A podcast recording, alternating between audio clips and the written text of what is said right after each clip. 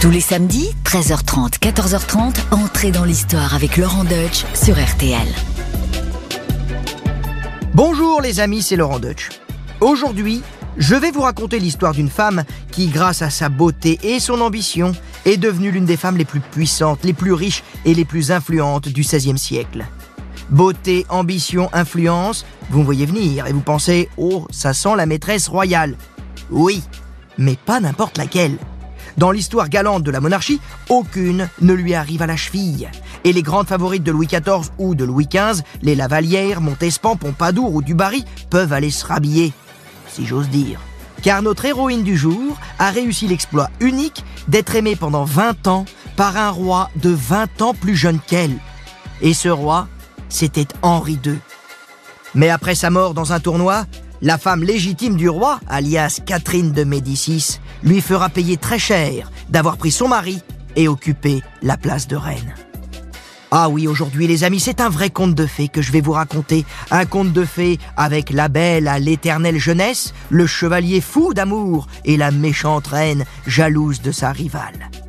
Bon, un conte de fées qui a connu de multiples versions depuis 350 ans, jusqu'à la dernière en date, le téléfilm de José Dayan avec Isabelle Adjani, s'il vous plaît, dans le rôle titre. Alors suivez-moi et entrez dans l'histoire pour découvrir Diane de Poitiers, la plus célèbre et peut-être aussi la plus méconnue des favorites royales. Entrez dans l'histoire. Laurent Deutsch sur RTL.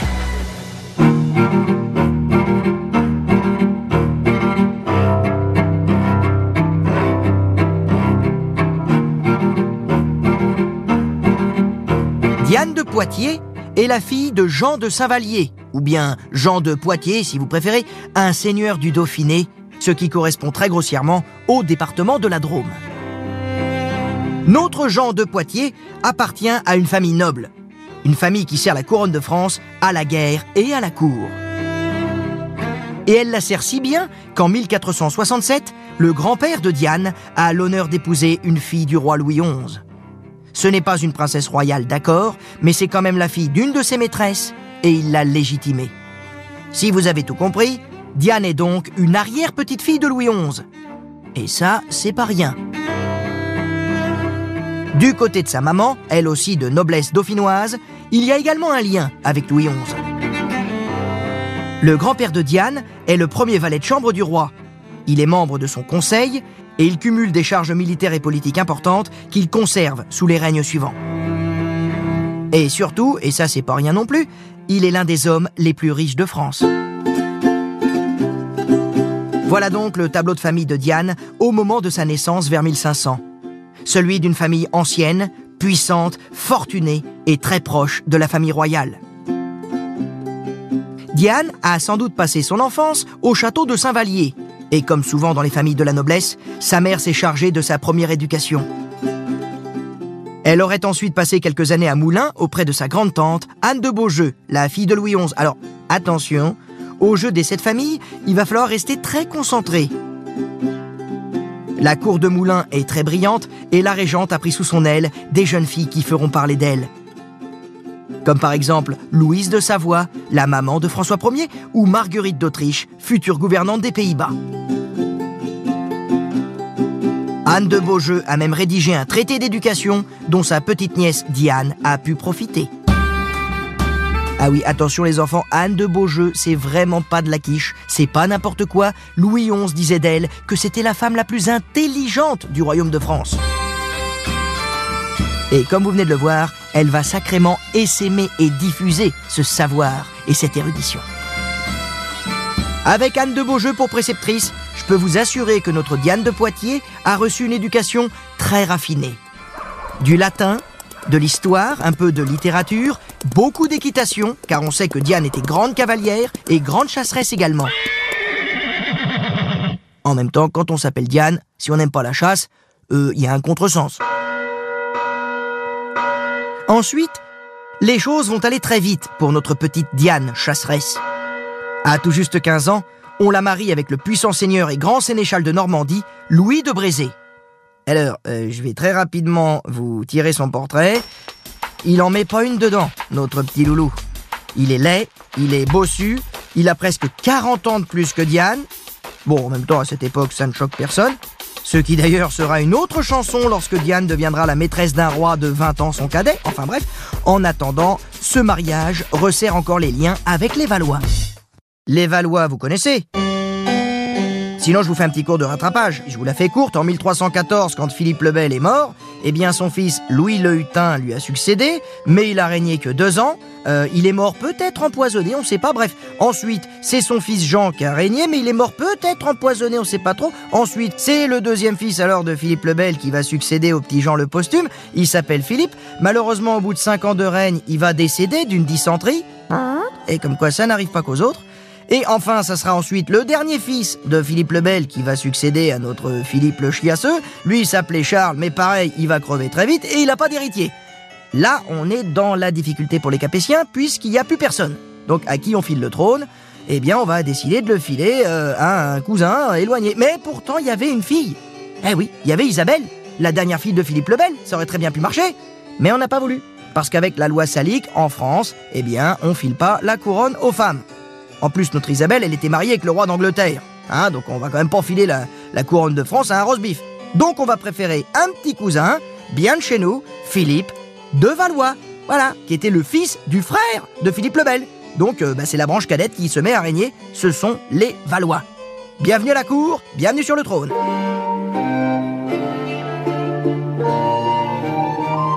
Et ce transfert dynastique à la branche cadette, eh bien c'est une aubaine pour notre Louis de Brézé, le mari bossu de Diane, parce que lui, il est très proche des Valois.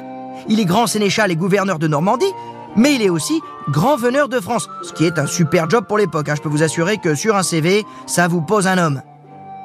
Oui, grand veneur, c'est une charge très prestigieuse qui vous donne la haute main sur l'organisation des chasses royales. En gros, c'est toi qui gères la Ligue des Champions, tu vois, t'es le patron de la FIFA. Après leur mariage, Diane suivra son mari Louis de Brézé, notre président de la FIFA, dans les coulisses des grands événements de l'époque. Ils vont accompagner François Ier en Italie lors de la conquête du Milanais. Ils vont aussi aller à Saint-Denis en 1517 pour le sacre de la reine Claude, Claude de France, dont elle deviendra d'ailleurs la dame d'honneur. Et ils seront toujours là en 1521 à la fameuse entrevue du camp du Drap d'Or. Depuis les coulisses, elle assiste à la rencontre entre François Ier et Henri VIII d'Angleterre, rencontre au cours de laquelle chacun essaie d'impressionner l'autre par sa force et son luxe.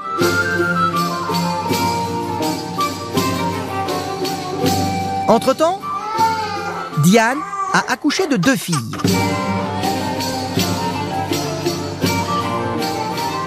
Son avenir s'annonce paisible, confortable et très respectable pour la grande sénéchale. Mais si je vous en parle aujourd'hui de Diane, vous vous doutez bien que c'est parce qu'elle va pas rester tranquillement les pieds devant la cheminée en regardant ses marmots grandir.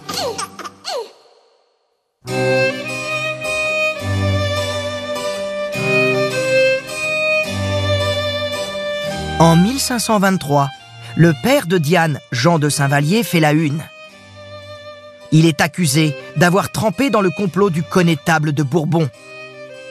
Encore une sombre affaire. Et là, vous allez pas être déçus. En plus, moi, j'adore le connétable de Bourbon, donc faut que je raconte un petit peu son histoire. Notre connétable est Charles de Bourbon. Il est le chef de l'armée royale et il est aussi le cousin de François Ier. Mais il va s'estimer gravement lésé dans une affaire d'héritage avec la mère du roi et il va quitter le royaume pour s'allier avec le pire ennemi de la France, l'empereur Charles Quint. Alors, euh, je vais pas réhabiliter ni défendre le connétable de Bourbon, de toute façon ça servirait à rien, mais faut savoir que la maman de François Ier, la fameuse Louise de Savoie, elle lui avait piqué des terres. Et elle lui a dit, en substance et pour résumer, bah je te si tu m'épouses. Et le connétable, il a dit non, non, non, non, non, je vous, mais, euh, vous épouse pas, moi, vous êtes trop vieille, vous êtes trop mort, il a pas voulu. Il est parti dans une fuite en avant et il est parti mourir sous les remparts de Rome, sous les remparts du Castel Saint-Ange. Si c'est pas tragique.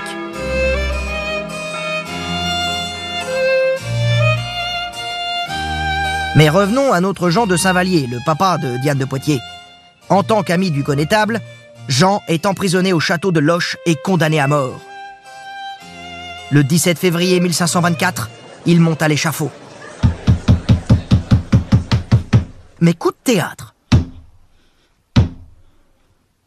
Alors que le bourreau s'apprête à lever son épée, un émissaire royal arrive, porteur d'une lettre de grâce. Que s'est-il passé? La lettre fait état de l'intervention du mari de Diane, Louis de Brézé, qui a l'oreille du roi.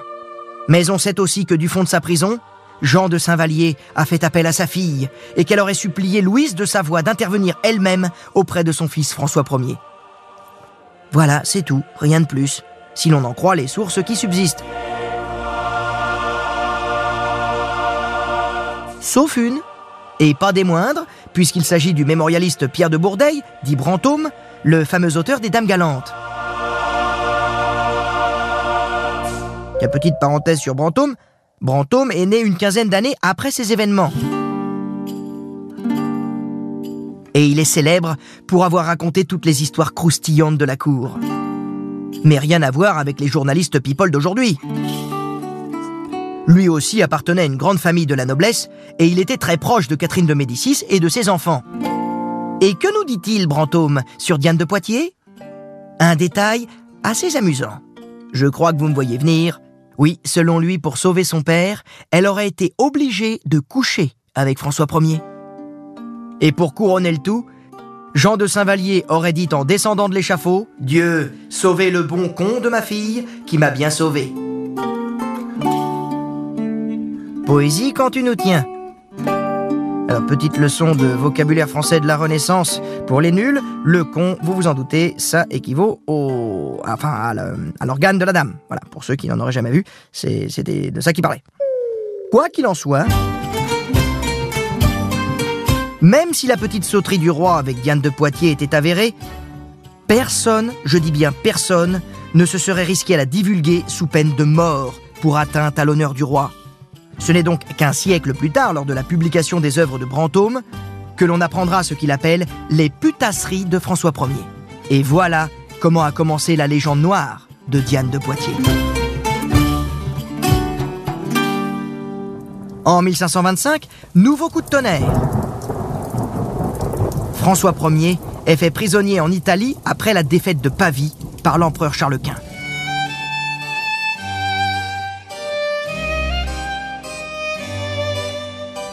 Les fils de François Ier, le dauphin François et son frère Henri, sont alors emmenés en otage en Espagne pour faire libérer leur père. Ils y resteront quatre ans. À leur retour en France, ils sont accueillis quelque temps par Diane dans son château d'Annette. C'est une vraiment très jolie petite ville, Annette. C'est à côté d'Ivry-la-Bataille. Vous savez là où il y a eu la bataille d'Ivry? Ivry-la-Bataille, d'Henri IV, qui a gagné son trône hein, contre les Espagnols. C'était là. Oh, faut aller voir, c'est plein d'histoires. Vive l'Eure-et-Loire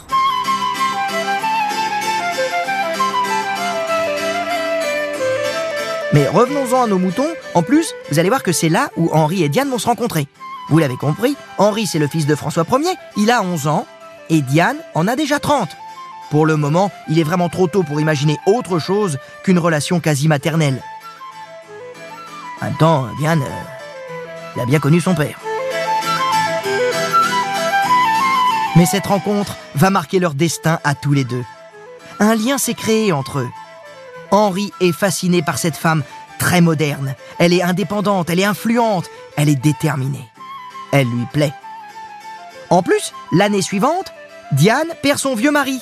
Vous savez, le, vieux bossu tout tordu. Voilà, on n'en parle plus. Dès lors, Diane ne s'habillera plus qu'en noir et blanc.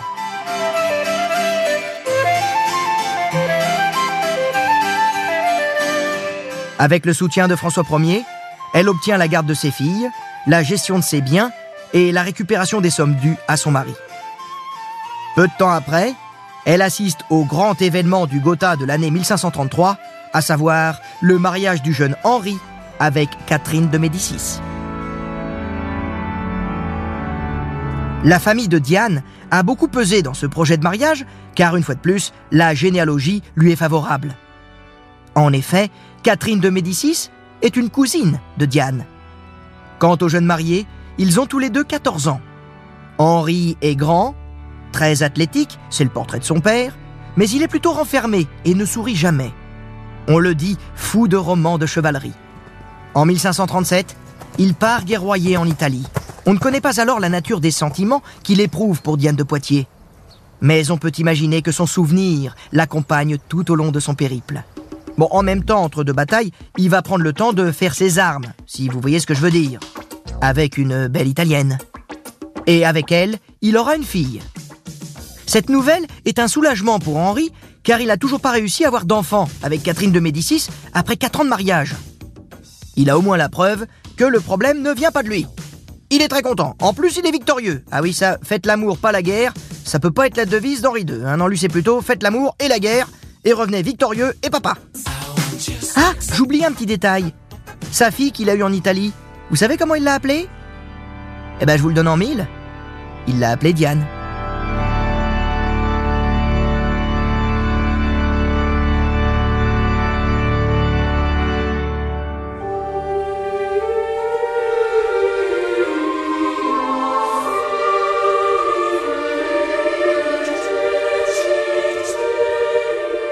Diane occupe une place privilégiée aux côtés de Catherine de Médicis. Elle aide la dauphine du royaume à s'accoutumer aux usages de la cour de France. Mais arrêtons-nous un peu sur Catherine. Comparé à Diane, je peux vous dire qu'il n'y a pas photo malgré leur différence d'âge. Catherine est petite, maigre, un grand nez, des yeux un peu globuleux et le teint noireau, à une époque où la blancheur de la peau est un canon essentiel de beauté. À l'inverse, Diane, c'est un canon. Elle est grande, les yeux bleus, alors on a des portraits d'elle, mais très peu sont authentiques. Certains la montrent même nue dans son bain. Ah ça, le bain, c'est un thème très à la mode à l'époque. Mais rien ne permet d'affirmer qu'elle a posé pour ce genre de galant. Oui, en tant que membre de la famille royale, très consciente de son rang, elle ne se serait jamais abaissée à ce type de représentation. Côté littérature, deux poètes, Marot et Dubellay, célèbre discrètement sa beauté. Mais heureusement, il y a encore et toujours Brantôme. Vous savez, notre mémorialiste si bien informé des coucheries royales Alors, lui, il était pourtant plus Team Catherine que Team Diane, mais lui aussi témoigne de la fraîcheur et de la beauté de Diane de Poitiers. On a donc toutes les raisons de penser qu'elle était vraiment, vraiment, vraiment très très belle, notre Diane. Et maintenant, on va rentrer dans le dur. Oui, les amis, c'est parti. La love story entre Henri et Diane, ça va commencer. Comme dirait Michel Fugain. Attention, mesdames et messieurs, dans un instant, on va commencer. Elle commence vers 1538 dans la plus grande discrétion. Et lorsque les rumeurs se précisent d'une liaison entre les deux, eh bien, on a du mal à y croire. C'est pas possible. Il y a dû avoir quelques diableries. Il y a de la magie noire derrière cette union si contre nature. Et là, les amis, il suffit d'observer les commentaires actuels sur Brigitte et Emmanuel Macron pour imaginer les commentaires qu'il y a pu avoir au XVIe siècle. Un siècle particulièrement misogyne et phallocrate. Les cougars, c'était pas du tout à la mode. Bref, peu à peu, le secret n'en est plus un. Henri et Diane s'aiment malgré les 20 ans qui les séparent. Alors à l'époque, il n'y a pas de tweet ou de story sur Insta pour déclarer son amour. Non, il n'y a pas non plus de pupitre à l'Elysée façon Nicolas Sarkozy pour annoncer la nouvelle. Je sais pas si vous vous rappelez. Avec Carla, nous avons décidé de ne pas mentir. Et puis vous l'avez compris, c'est du sérieux. Tous nos voeux, monsieur le président. N'en déplaise à notre président Nicolas Sarkozy, Henri II annoncera les choses de manière beaucoup plus romantique. Lors d'un tournoi à Châtellerault, le dauphin affiche les couleurs de sa dame de cœur, le noir et le blanc. Et là, tout le monde a compris. Ces couleurs, ce sont les couleurs de Diane. Le doute n'est plus permis. En particulier pour Catherine, qui est très amoureuse de son mari. Et que fait une femme jalouse italienne qui plus est, quand elle a peur qu'on lui pique son mari?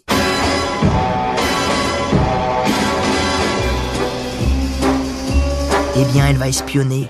Elle va espionner de près, de très près.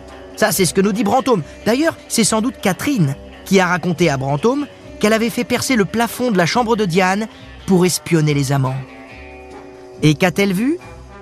Eh bien, voici ce qu'elle a sans doute raconté à notre cher Brantôme. Elle a vu une femme très belle, blanche, délicate et très fraîche, moitié en chemise, moitié nue, faire des caresses à son amant et des mignardises, et son amant lui rendre l'appareil. Alors j'arrête là parce que nous sommes à une heure de grande écoute, mais euh, vous vous en doutez, le couple va finir ses exercices sur le tapis de la chambre.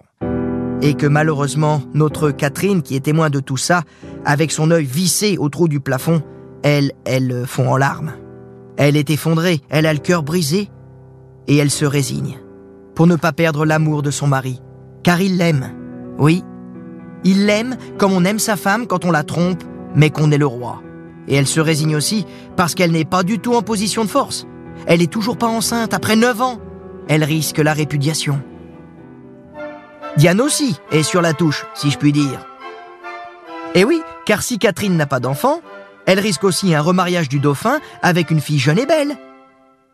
L'intérêt de tous est donc que Catherine fasse des enfants. Diane, plus maligne que jalouse, pousse donc son amant Henri à honorer très régulièrement son épouse. Avouez que ça c'est quand même original. Lui a-t-elle même donné des conseils pour être plus efficace? La légende le suggère. Mais il semble que ce soit plutôt le médecin du roi, Fernel, qui ait résolu l'équation. En effet, il aurait diagnostiqué une petite malformation anatomique chez le dauphin, lui aurait conseillé d'abandonner la position du missionnaire, pourtant recommandée par l'Église. Je ne vous en dis pas plus, sinon que Catherine, de 1544 à 1556, nous fait dix enfants. Diane assista à tous ses accouchements et prit soin du choix des nourrices et de la santé des petits princes, comme si c'était les siens. On ne sait pas si les relations charnelles de Diane et d'Henri ont continué jusqu'à la mort du roi en 1559. Mais ce dont on est certain, c'est de son amour infini pour elle. Les quelques lettres qui subsistent le prouvent, écoutez plutôt. Celle de qui dépend tout mon bien. Je ne puis vivre sans vous. Celui qui n'a jamais aimé ni n'aimera jamais que vous. Quelle amoureuse ne rêve pas de telles déclarations? Ceci étant dit, il la trompe quand même. Deux fois. La première avec Janet Fleming, une dame d'honneur qui a accompagné Marie Stuart en France. Diane et Catherine se liguent toutes les deux pour la faire chasser. Quant à la deuxième, Nicole de Savigny, Henri II profite des suites d'une chute de cheval de Diane pour nouer une brève liaison avec elle. Et c'est tout. Autant que la différence d'âge, jugée contre nature entre les deux amants, c'est aussi la permanence de cet amour qui est considéré à leur époque, mais aussi par les siècles suivants, comme impensable. Eh oui, sacrée Diane. Elle en a gardé des secrets.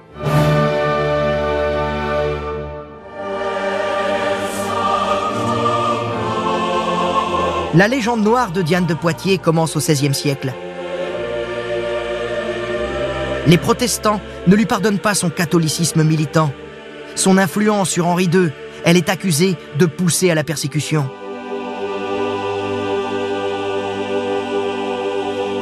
Mais parlons un peu argent.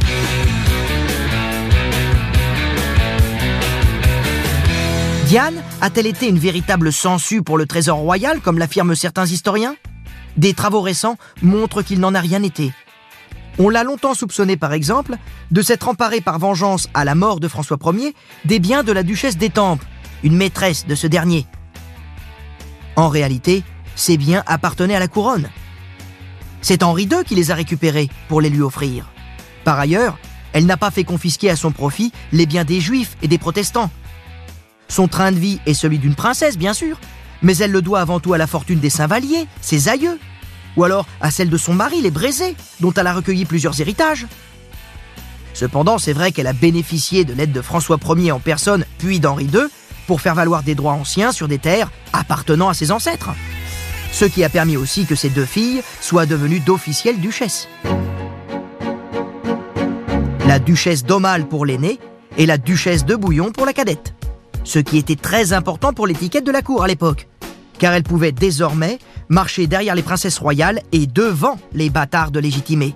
Ça, elle le pouvait pas. D'ailleurs, elle n'a jamais eu le statut de favorite officielle. Pour l'anecdote, le roi l'appelait ma cousine en public. En définitive, Diane a été une femme d'affaires avisée, mais sa famille ne s'est pas enrichie plus que d'autres sous le règne d'Henri II. Elle a reçu de très beaux cadeaux du roi, dont le célèbre château de Chenonceau, mais à l'époque, il est assez modeste. C'est elle qui entreprendra la construction de son célèbre pont et l'aménagement de ses jardins. Quant au château d'Annette, dont elle commence la restauration à partir de 1540, Henri n'était alors que dauphin et ne disposait pas du trésor royal à sa guise. C'est elle qui en a fait une magnifique demeure Renaissance. Par ailleurs, il faut bien dire que son influence politique a été plus que modeste à côté des grands hommes du règne, même si les rapports des ambassadeurs sont souvent rédigés de façon à diminuer le rôle d'Henri II et à le présenter comme l'esclave de sa vieille maîtresse. En effet, Certains d'entre eux le décrivent comme passant ses après-midi avec elle, à jouer de la guitare, à lui toucher, je cite, les tétons et à la regarder béatement. En somme, le roi penserait à tout, sauf à faire la guerre à l'empereur. En réalité, les diplomates ne la considèrent pas comme une interlocutrice valable sur le plan politique, d'autant qu'elle approuve toujours les décisions de son roi, les décisions d'Henri. C'est plutôt en tant que personnage le plus proche de lui qu'elle est sollicitée pour obtenir quelques faveurs, nomination à une charge ou réparation d'abus. Au mois de juillet 1559, la tragédie fait son irruption dans la grande histoire d'amour entre Diane de Poitiers et Henri II. Alors que la cour fête la signature du traité de Cateau-Cambrésis, qui met fin à l'interminable guerre contre l'Espagne et l'Angleterre, le roi chevalier participe à un tournoi. Alors qu'il s'élance contre son adversaire, un noble anglais nommé Montgomery, un morceau de lance se brise et se loge directement dans son œil gauche.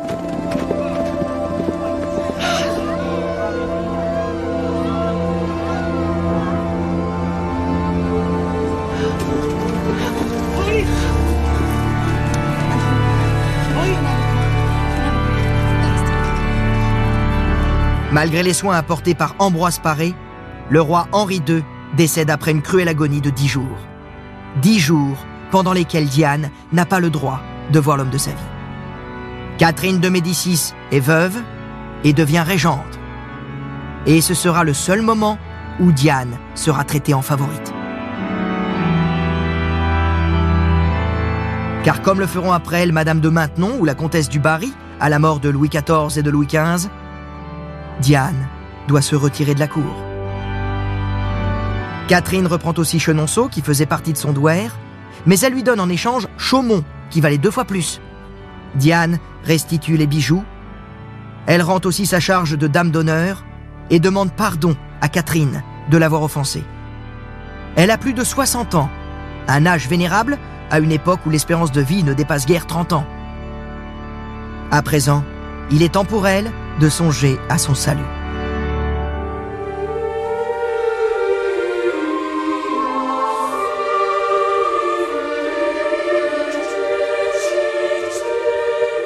Désormais, Diane ne vient plus que pour affaires à Paris, dans son hôtel de Rocancourt, rue Saint-Honoré. C'est toujours au château d'Annette, proche de Dreux, qu'elle réside le plus souvent et où elle met ses affaires en ordre. Son grand labeur, selon sa propre expression, est d'avoir conservé les biens de sa famille et de les avoir augmentés.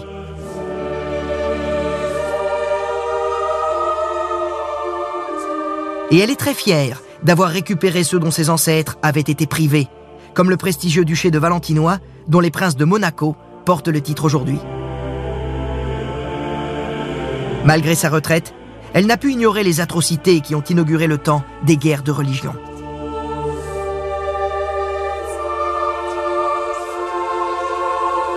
En catholique convaincue, elle sait à quel camp elle appartient. D'ailleurs, dans son testament, elle prévoit de déshériter ceux de ses petits-enfants qui se convertiraient à la réforme.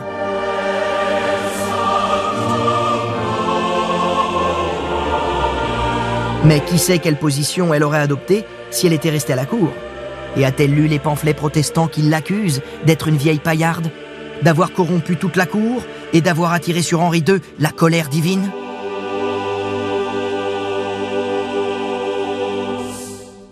On ne sait pas non plus si dans sa retraite, elle a revu Catherine ou d'autres membres de la famille royale. Elle continue de monter à cheval, de recevoir ses vieux amis comme le puissant connétable Anne de Montmorency. Ah oui, Anne était un prénom masculin à l'époque. On ne peut que l'imaginer dans cette magnifique demeure d'Annette, décorée par les meilleurs artistes de l'école de Fontainebleau. Tout ici lui rappelle l'étonnante passion amoureuse qu'elle a vécue avec Henri. Passion charnelle, sublimée par l'art, la symbolique mythologique et la littérature chevaleresque.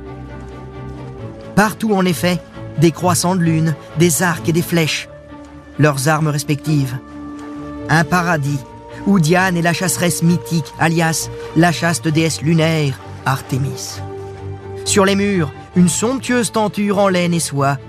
L'histoire de Diane, en dix tableaux ornés de devises du poète Jacques de Vintimille. Aux fenêtres, des vitraux qui reprennent les mêmes thèmes, et à l'entrée, un extraordinaire portique surmonté d'une diane de bronze, d'un cerf et de quatre chiens articulés. Mais c'est dans le jardin Renaissance qu'est le chef-d'œuvre. Une fontaine surmontée d'une sensuelle diane de marbre, allongée, entourée de deux chiens et enlaçant le cou d'un cerf, symbole du roi Henri. Brantôme, qui l'a vu six mois avant sa mort, s'émerveille encore de sa beauté, de sa grâce, de sa majesté, de sa belle apparence. Alors que pourtant, elle a fait une sévère chute de cheval juste auparavant. Pourquoi ne pas le croire? Elle avait certes plus de 60 ans, mais elle connaissait tous les artifices qui permettent de faire illusion. Perruque, prothèse dentaire en ivoire d'os de bœuf. Ah oui, ça c'est une invention d'Ambroise Paré. Poudre de perles pour rendre la peau plus pâle, selon les canons de beauté de l'époque, le blanc, vous vous rappelez. D'autres aussi évoquent le recours à des filtres magiques. Et d'autres encore, au 19e siècle surtout, en font la pionnière des bienfaits de l'hygiène et de l'hydrothérapie. Ah oui, il faut savoir que même en hiver, Diane se lavait dans la rivière tous les jours. Mais en réalité, selon elle, son secret de jeunesse éternelle était l'or potable. Oui, boire de l'or. Ça fallait y penser. Les alchimistes du Moyen Âge avaient mis au point un élixir composé de poudre d'or, dissoute dans un cocktail d'acide chlorhydrique et d'acide nitrique. Le tout mélangé à un bouillon. Je vous laisse imaginer les dégâts. Mais vous savez, au XVIe siècle, Diane n'était pas la seule femme de l'aristocratie à s'offrir ce genre de cure. Mais il semble qu'elle en ait usé plus que d'autres, car elle est sans doute morte d'intoxication à 66 ans. Et le magnifique tombeau que sa fille, la duchesse d'Aumale, a fait réaliser pour elle dans la chapelle funéraire d'Annette, a malheureusement été profané pendant la Révolution. Mais les restes de Diane ont été retrouvés dans le cimetière voisin, ainsi que ceux de deux de ses petites filles enterrées avec elle. En effet, en 2008, une analyse génétique de ses restes comparée à une mèche de ses cheveux conservée au château a démontré qu'il s'agissait bien de la grande sénéchale. Quant à ses cheveux, il contenait une quantité d'or 500 fois supérieure à la normale. Alors, je sais pas ce qu'est la normale dans ce genre d'intoxication pas très répandue au XXIe siècle, mais ce qui est sûr, c'est que son élixir de jeunesse éternelle l'a tué.